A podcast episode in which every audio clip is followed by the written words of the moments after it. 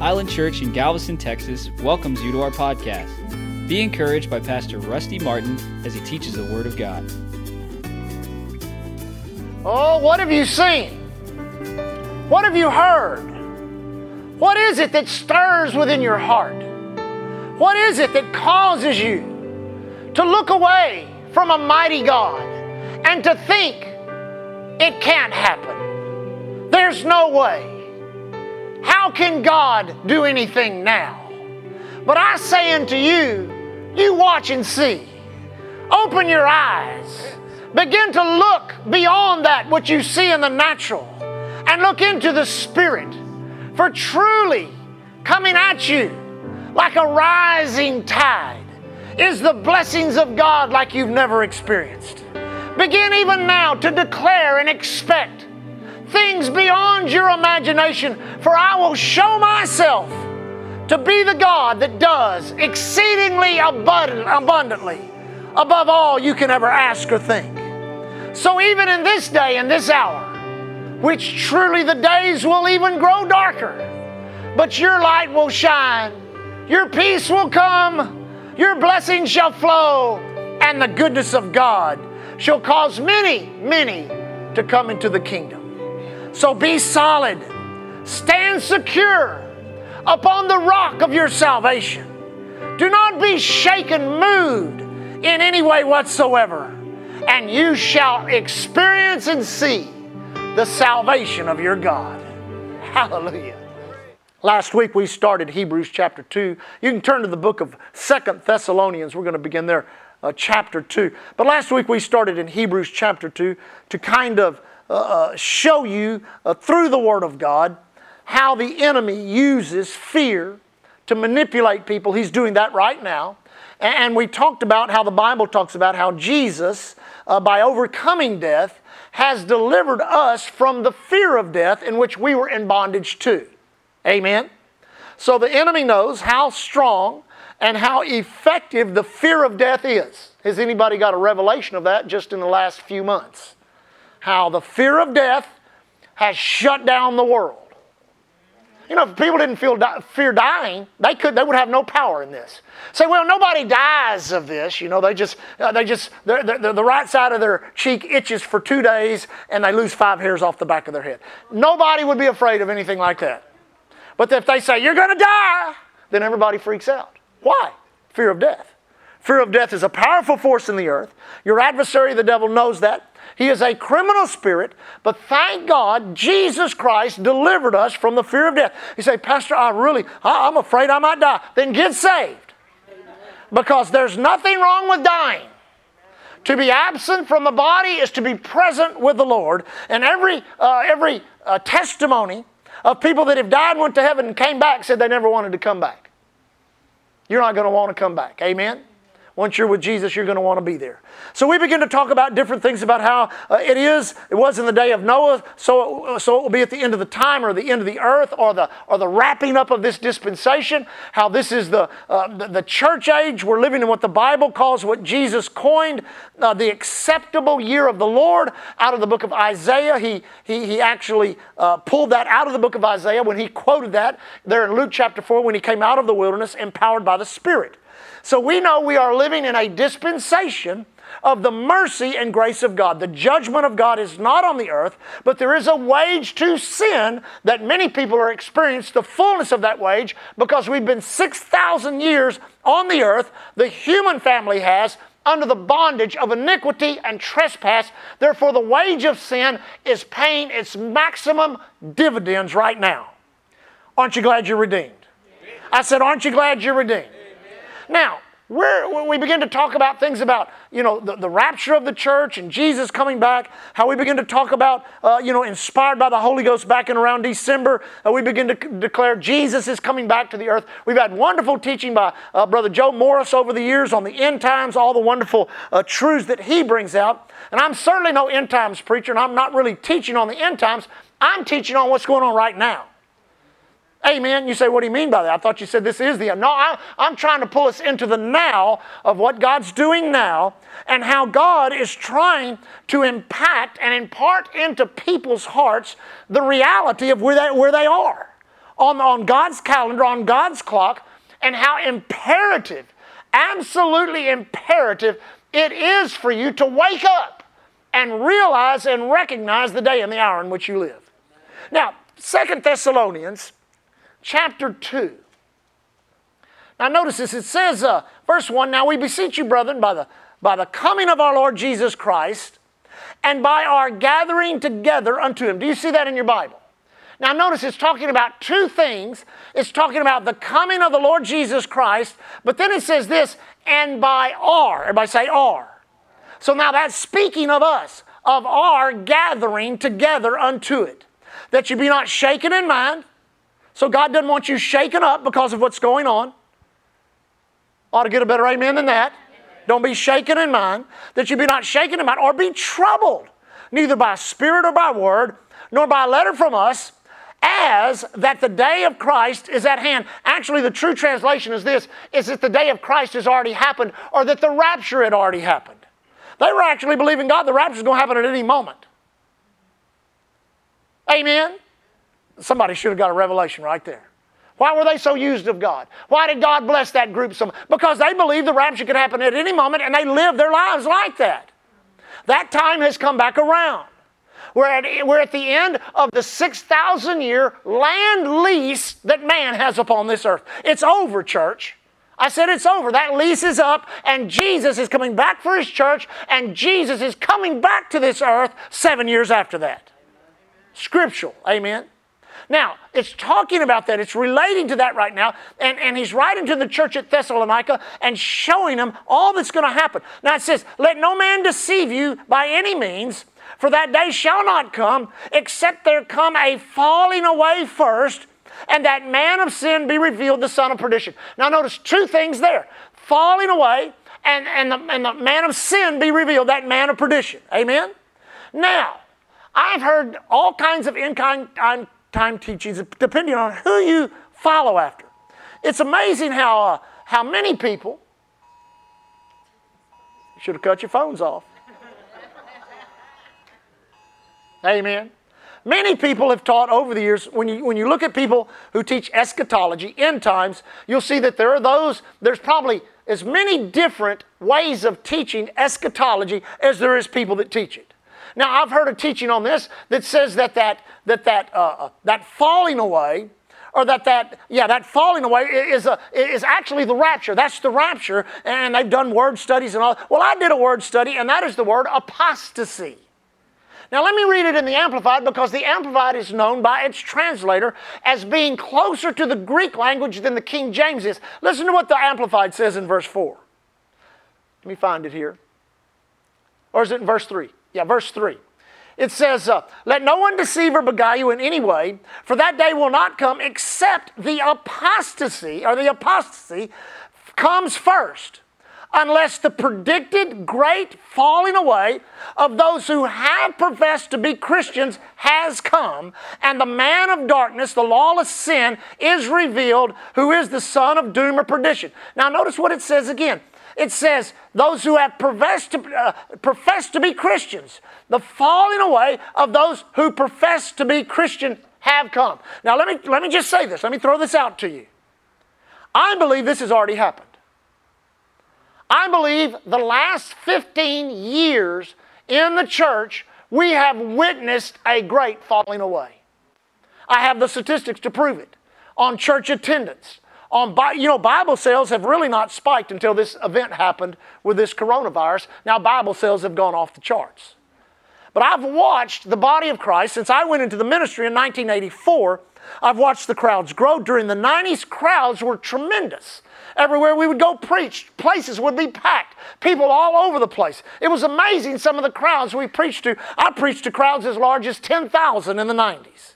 I mean, it was amazing then we begin to see a falling away.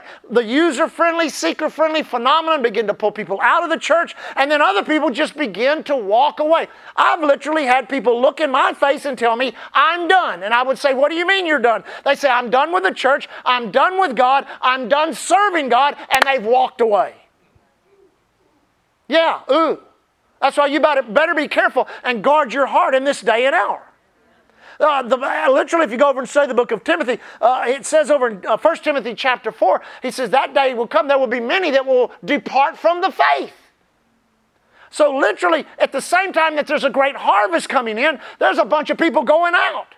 And the problem with his going out, he said, Well, you know, I've kind of gotten cold in my walk with God. It doesn't really matter. If I don't make the rapture, well, praise God, I'll be there when Jesus comes back. No, you won't. If you can't serve him in the good times, you're not going to serve him in the worst times the world has ever seen, especially at the price of your life.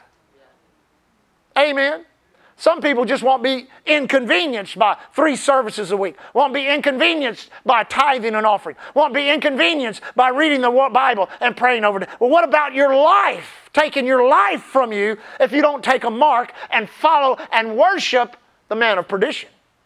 Ooh, I wish I had time to teach on worship for just a few moments to show you that is the direct desire of your adversary, the devil, and what he is wanting to do upon the earth is to get people to worship him. Worship is the issue. When he brought temptation to Jesus, he said, You fall down and worship me, and I'll give you all the kingdoms of the world. Well, we don't have time for that.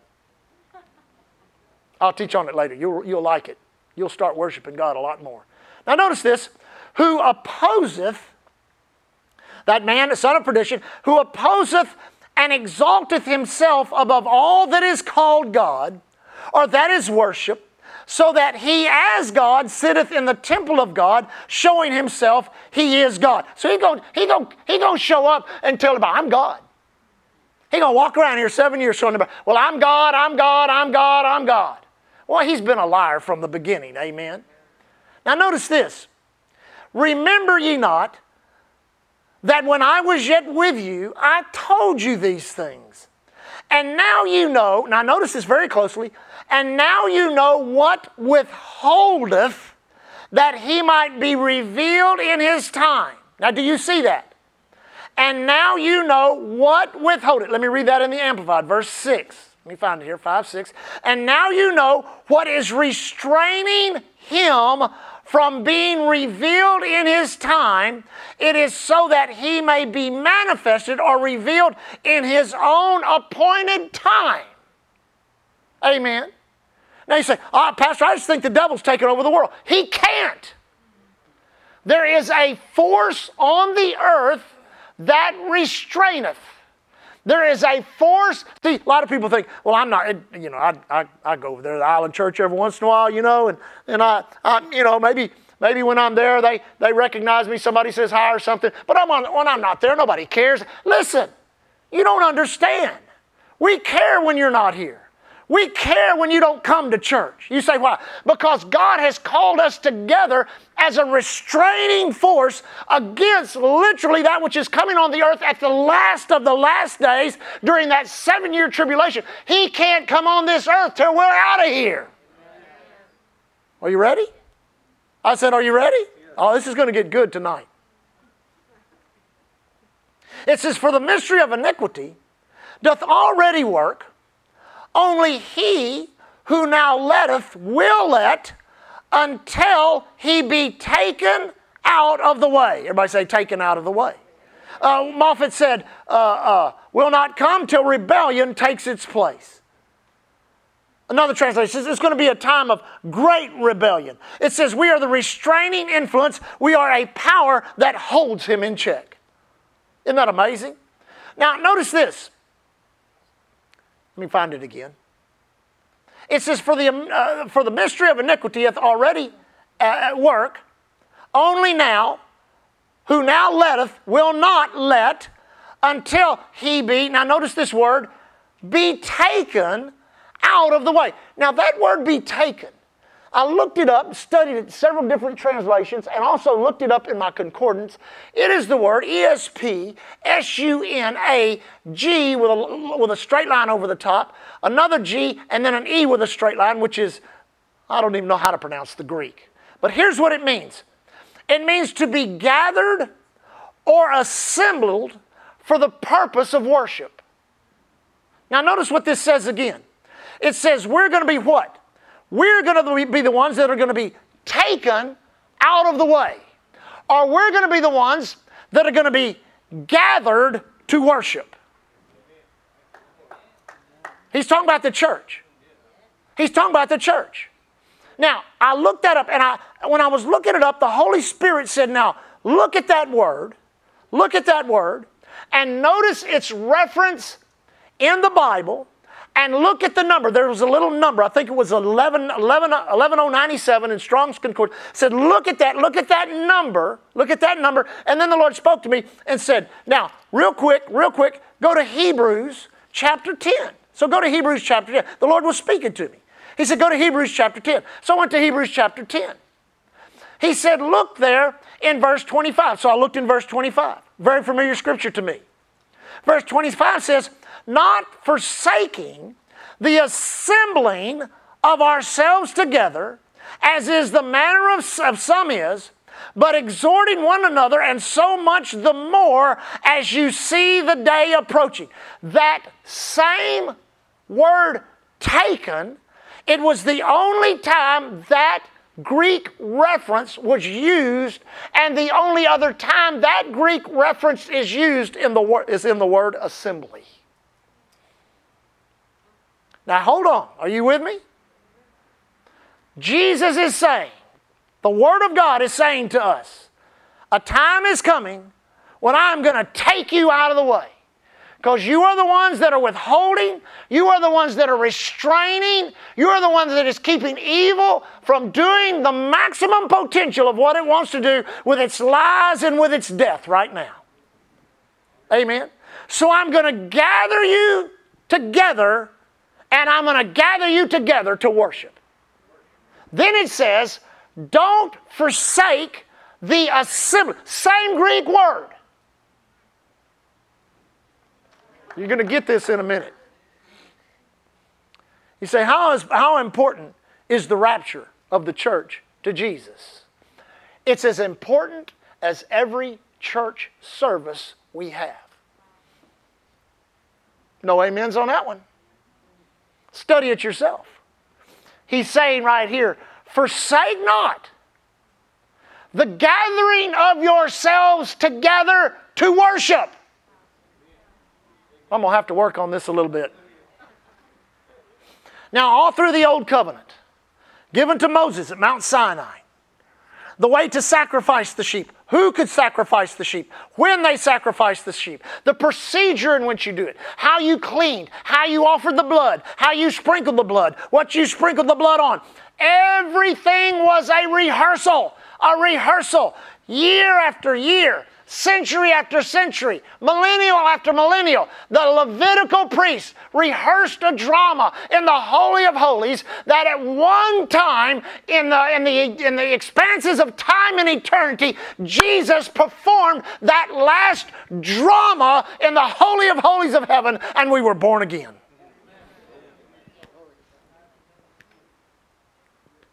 So Jesus says, the day's coming when I'm going to gather you together to worship. Up you're going to come. Gravity's going to lose its hold. You're going to step into a glorified body. But in the meantime, forsake not the assembling of yourself together.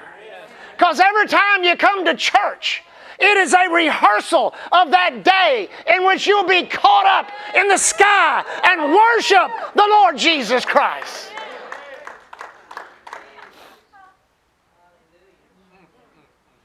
This is my message. I didn't get this from anybody. I got this from the Holy Ghost.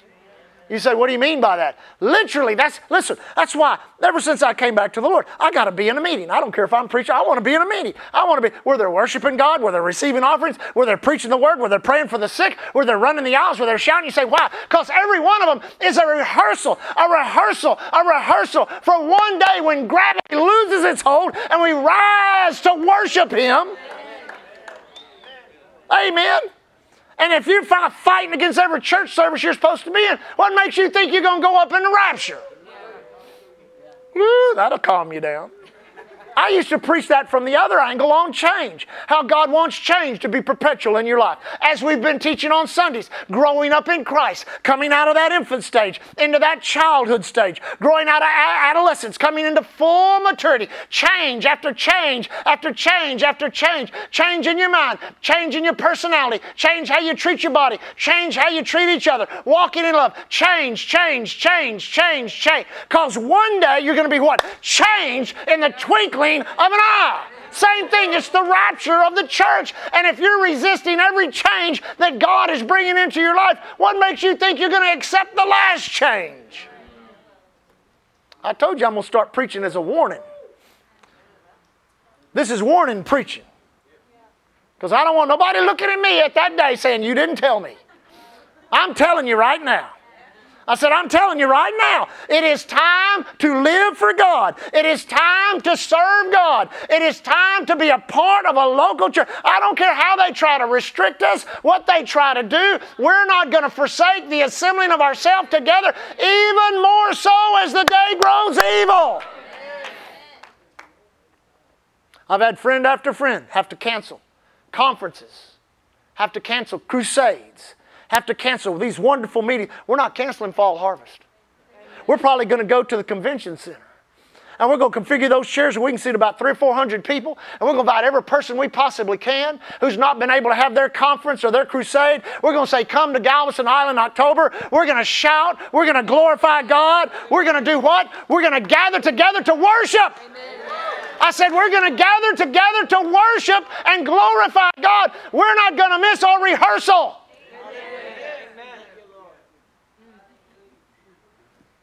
All right. Matthew chapter 25. Swore to myself I'd never preach on Matthew 25. Just like I swore I'd never pastor a church or have kids. That all comes to an end. Our pastor, J.R. Goodwin, would preach on this, and it would literally scare the hell out of me. I mean, I lived for God almost three days after I heard teaching on the ten virgins. Now, the traditional Pentecostal message of the ten virgins is taught like it's the difference between those that are saved and those that are saved and baptized in the Holy Ghost. Because it talks about two different workings of the oil. Those that had oil in their vessels and those that had extra oil. So they, they taught and preached for years that, well, you know, you can be saved, but if you're not baptized in the Holy Ghost, you won't go up in the rapture. That was, that was a standard. How many anybody raised in the assemblies of God? That was a standard of their teaching. You know that then. A standard of their teaching, taught by many of the, I think even P.C. Nelson taught that, which, which was the founder of the assemblies of God. But now let's, let's look at I'm not saying that's right or wrong. I'm just saying let's look at it a little, different angle. It says, verse 1 Then shall the kingdom of heaven be likened unto ten virgins, which took their lamps and went forth to meet the bridegroom. Now there's so much type and shadow in here. Bridegroom could be referring to Jesus. The, the virgins could be referring to, to the body of Christ, those that have been made pure by the blood of the Lord Jesus Christ. But now notice this what it says. It says, Five of them were wise, and five were foolish. Now, notice what it says five were wise, and five were foolish. Now, this is a key to unlocking and understanding this parable. Five were wise, and five were foolish. So, five, they're going to act according to wisdom. And where does wisdom come and where does it start? Wisdom starts by the fear of the Lord, and wisdom is built by the Word of God. Are you with me? So we got five word, word people, and we got five foolish. Now, who are the foolish? Those that just take it for granted, well, you know, I'm a virgin. They just take it for granted, well, you know, because of who I am, not what I do, I'm going to get everything from God. Are you with me? Now, notice what it says. It says, They that were foolish took their lamps, took no oil with them. But now, notice this closely. But the wise took oil in their vessels with their lamps. Did you get that? In their vessels with their lamps. Now notice, while the bridegroom tarried, they all slumbered and slept. Now, now, just personal opinion, I think that's, I think that's where, where the church is right now, where it's been for about 15 years. I think the bridegroom has been slumbering. The, uh, the, the uh, excuse me, the, uh, the bridegroom has tarried, and the virgins, who are the church, have slumbered and slept. But now notice this. And at midnight there was a mighty cry Behold, the bridegroom cometh, come ye out to meet him. Then all the virgins arose. Everybody say, All the virgins arose. There it is, right there. There's your awakening, there's your revival. Are you with me? There it is, right there. All of them, hey, let's wake up, time to serve God. They all arose. Now notice this. They all arose. They all then all the virgins arose and trimmed their lamps, lit off their lamps. But the foolish said to the wise, Give us of your oil. Now, here's the problem I can't give you of my oil. I can't give you of my salvation. I can tell you about salvation, you can get your own salvation. I can't tell you about the I can't give you the Holy Ghost that's on me, but I can tell you about the Holy Ghost and you can get it. Are you with me? So notice what they did. It says, The foolish said unto the wise, Give us uh, uh, of your oil for our lamps. But the wise answered, saying, Not so. So that was the wise saying, We can't do that. Least there not be enough for us and you. But go ye rather to them that sell and buy for yourselves. Now, what is, anybody know what that is? It's the world system. What do they do in the world system? They buy and they sell. They buy and they sell. So the foolish virgins end up doing a foolish thing by, and this is, this is what came to my heart when I was studying this. If they would have just stayed there and not gone to the world system, and at least when the bridegroom came, he could have seen them and they could have cried for mercy. Are you with me? But they weren't there. They were absent and because they were absent, the bridegroom came, and the five wise came in, and they shut the door. Just like in Noah's day, they shut the door. Amen? Now, notice this. It says, while they went to, went to buy, the bridegroom came. Notice this phrase they that were ready went in with him.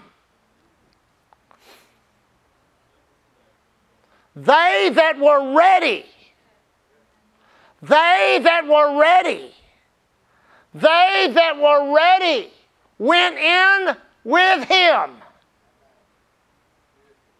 I don't think the issue is speaking in tongues. I think the issue is they that are ready. Are you, are you playing around in the world where all they do is buy and sell, buy and sell, buy and sell? Are you waiting and ready with your lamp trimmed. Now, here's another issue. The reason the foolish virgins had to go seek for oil is their lamps had gone out. Now, there's going to be two kinds of Christians on the earth when the rapture happens. There are going to be those whose lamps are lit. That means they are doing and obeying what Jesus said. We sang the song, I will build my life upon the Word. Will you really build your life upon the Word that instructs you to be a light in the midst of darkness, to be a candle set upon a hilltop? Amen. Their light went out. Their light went out. That means they were inactive, they were dormant, they were not ready to be caught up to worship. You got to stay ready. I said, You got to stay ready. Now, notice what happened.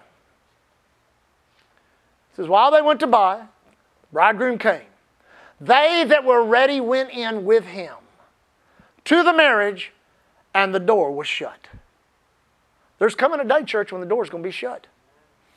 There's coming a day when the door is going to be shut.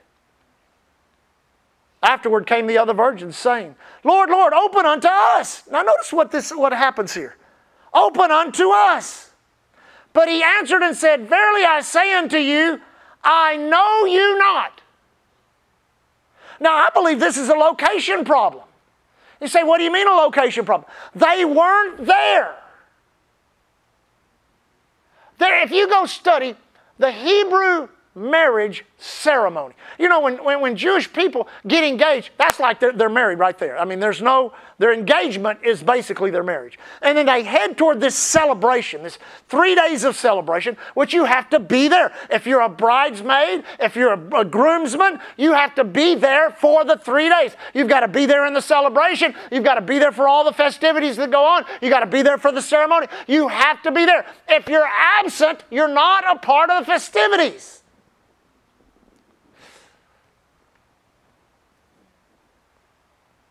He said, I don't know you.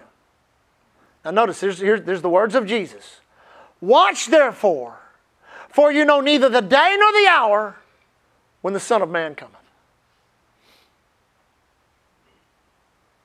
Now, here's the thing Cornelius in Acts chapter 10. I thank God for Cornelius. I'm going to look him up when I get to heaven, shake his hand, put my arm around his neck, and hug him. And I'm going to say thank you for being a man of God and being the man that God used to bring a great move of the Holy Ghost into the Gentile nation. Now, you think about some Bible scholars say Cornelius could have been the centurion that came to Jesus. I don't know. I have not studied it. I've heard a couple of people mention it.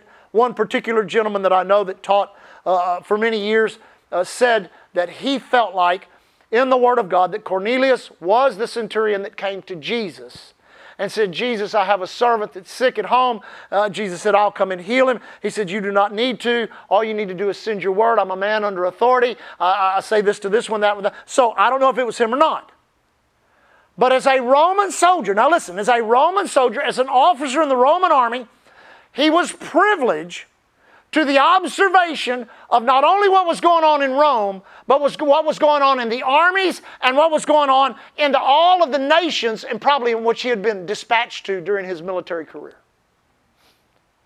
Now, what did he see? If you go study Roman history, you will go see that he was observing a great deterioration of both the integrity and morality of Rome. Rome was headed for a fall. Cornelius was looking for a God. And he found God. He found the God of Abraham, Isaac, and Jacob. Amen. And because of his consecration to the God of Abraham, Isaac, and Jacob, he became a devout man, one that feared God with all of his house. I'm not going to even mention the other two. But he became what? Devout, and he what? He feared God. Now, what does that mean? To fear God. It means I am not going to do anything in my life that will compromise my fellowship or my relationship with God as I know Him right now, trusting that there's more. So he was devout and he feared God. And God looked around in the Gentile nation Said maybe there's a righteous man, maybe there's a scribe, maybe there's a lawyer, maybe there's, you know, a merchant, maybe there's, you know, somebody that's seeking after. And he said, look, right there, there's Cornelius. He has become a Jewish proselyte. He's serving God the only way he knows how to. I believe I'm going to send Peter down to his house because his prayers and his alms have come up as a memorial that is his invitation to me.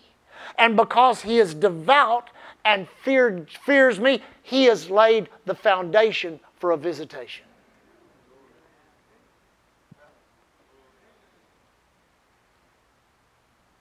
You say, what? How is that even relevant to us today? How devout are you toward the things of God? How devout are you? You know, I, I paint this picture of my own life of, you know, living perpetually with God on my mind, praying all the time, studying. I do. I love it. I'm more hungry for God today than I've ever been in my life. I know more, but no less. I want to know more. I want to experience more. I want to see more. I want to drink more of His goodness, His love. I want to give out more to the world, to our area, to this island. I want to be so devout toward God and fear God, reverential fear. I don't want to displease Him in any way. I don't want to hurt Him. I don't want to disappoint Him. I don't want Him in any way think that in any way in my heart there's any kind of disqualifying, disqualifying behavior in my life. I want to be there when the trumpet sounds and the voice of the archangel calls out and Jesus says, Come up to worship. It does not happen just because you're a virgin. It happens because you're doing what you're supposed to be, where you're supposed to be doing it, the way you're supposed to be doing it. Amen. Now, when you begin to ponder and think on these things, I can tie it together to so many types and shadows. You can go to the book of Daniel. You can talk about Shadrach, Meshach, and Abednego. You can talk about different incidences in the Bible. You can talk about Moses and Joshua and Caleb, three men. You could talk about all, all these other people that just refused to live any other life but a life totally saturated in the things of God. And they were men, the Bible says, that were not worthy of this world. Because you have to realize that either death either death or the rapture of the church, because one of the two is going to happen in your life. You're either going to go by the way of the grave, which is not in any way an intimidation, not in any way a, a, a, an indictment. And let me just throw this out. You say, well, Pastor, I, I, would really like to go up in the rapture. I, you know, if I died and went to heaven, I'd miss the rapture. No, you won't. Go study your Bible. You'll just be going another direction. You say, what do you mean by that? In the rapture, all those that have gone before us come down, we go up and meet them in the air. The greatest family reunion you've ever seen in your life. Nobody born again misses the rapture. Amen. But you're going to have to realize you're unique in the reality that you are and we are a generation in which the destiny of man and the sovereignty of God are coming together at the end of a dispensation. And you're not just going to get the full load of all the blessing of God just because you happen to be present. You have to be active. We've said for years we want men and women, boys and girls, teenagers and young people, everyone at Island Church to be participators, not spectators. We say that for a reason. You say, why is that? That's who Jesus is coming back for. I know people, there will be tribulation saints, there will be people that will be saved during the tribulation, but to have to live for God during those seven years. You go study the book of Revelations and even the picture that it paints. I'm telling you, it's going to be one of the most horrible of horrible times that you could possibly ever imagine. And many of a believer will lose their salvation by bowing their knee and taking that mark, which will be a sign unto God that He has rejected him and accepted the man of sin. You say, why? We'll teach on it next week. Because the issue is worship. That's exactly what it is. The issue is worship. You love the Lord tonight? Amen. Lift your hands and thank God. Father, we worship you this evening. Thank you for your love, your blessing, your grace, your mercy toward us. Father, I pray if anyone be here tonight that needs to get saved, give their heart to the Lord, or reconsecrate their life. Or perchance anyone is watching, has found us on the internet, Facebook, is watching tonight, and says, I don't want to miss what God is doing. Maybe they need to restore their fellowship. Maybe they need to get saved for the first time. Touch their heart gently. Let the spirit of conviction come in their spirits. Let the sinner recognize he is a sinner in need of a Savior.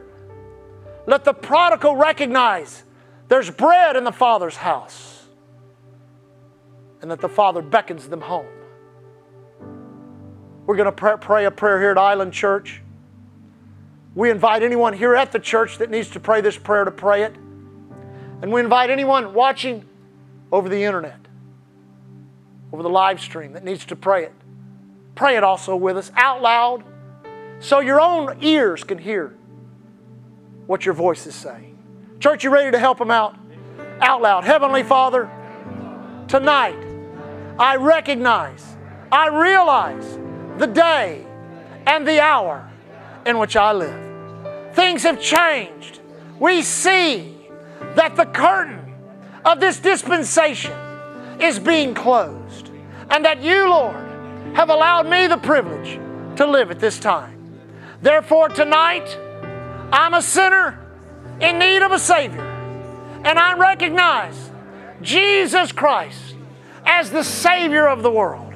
I accept Him into my heart, thanking you, Heavenly Father, that you sent Him to the earth, born of a virgin, lived a sinless life, died on a cross, rose from the dead, did it all for me. I believe it, I receive it, I accept it. Heavenly Father, I am a foolish virgin, but tonight I get wisdom. I wise up. I come back as the prodigal came, restoring my fellowship, thanking you, Lord. You never broke the relationship. Thank you. The blood of Jesus this night cleanses me from all sin and all unrighteousness. And I declare I'm back home, right with God, serving the Lord. Thank you, Father. I will not miss, I will not miss the gathering together to worship this week, next week, or when it happens supernaturally. I will not miss it. In Jesus' name. Amen. Praise God. If you prayed that prayer and you live in the Galveston area, come visit us here at Island Church.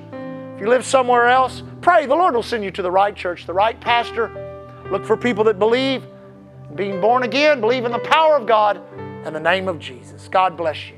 Praise God. Stand on your feet if you will. We'll pray and be dismissed. Father, thank you for tonight. Thank you for the reality of your word touching our hearts so that we, Lord, might recognize and realize the signs of the times. Thank you as we leave tonight. Your protection and safety is upon us.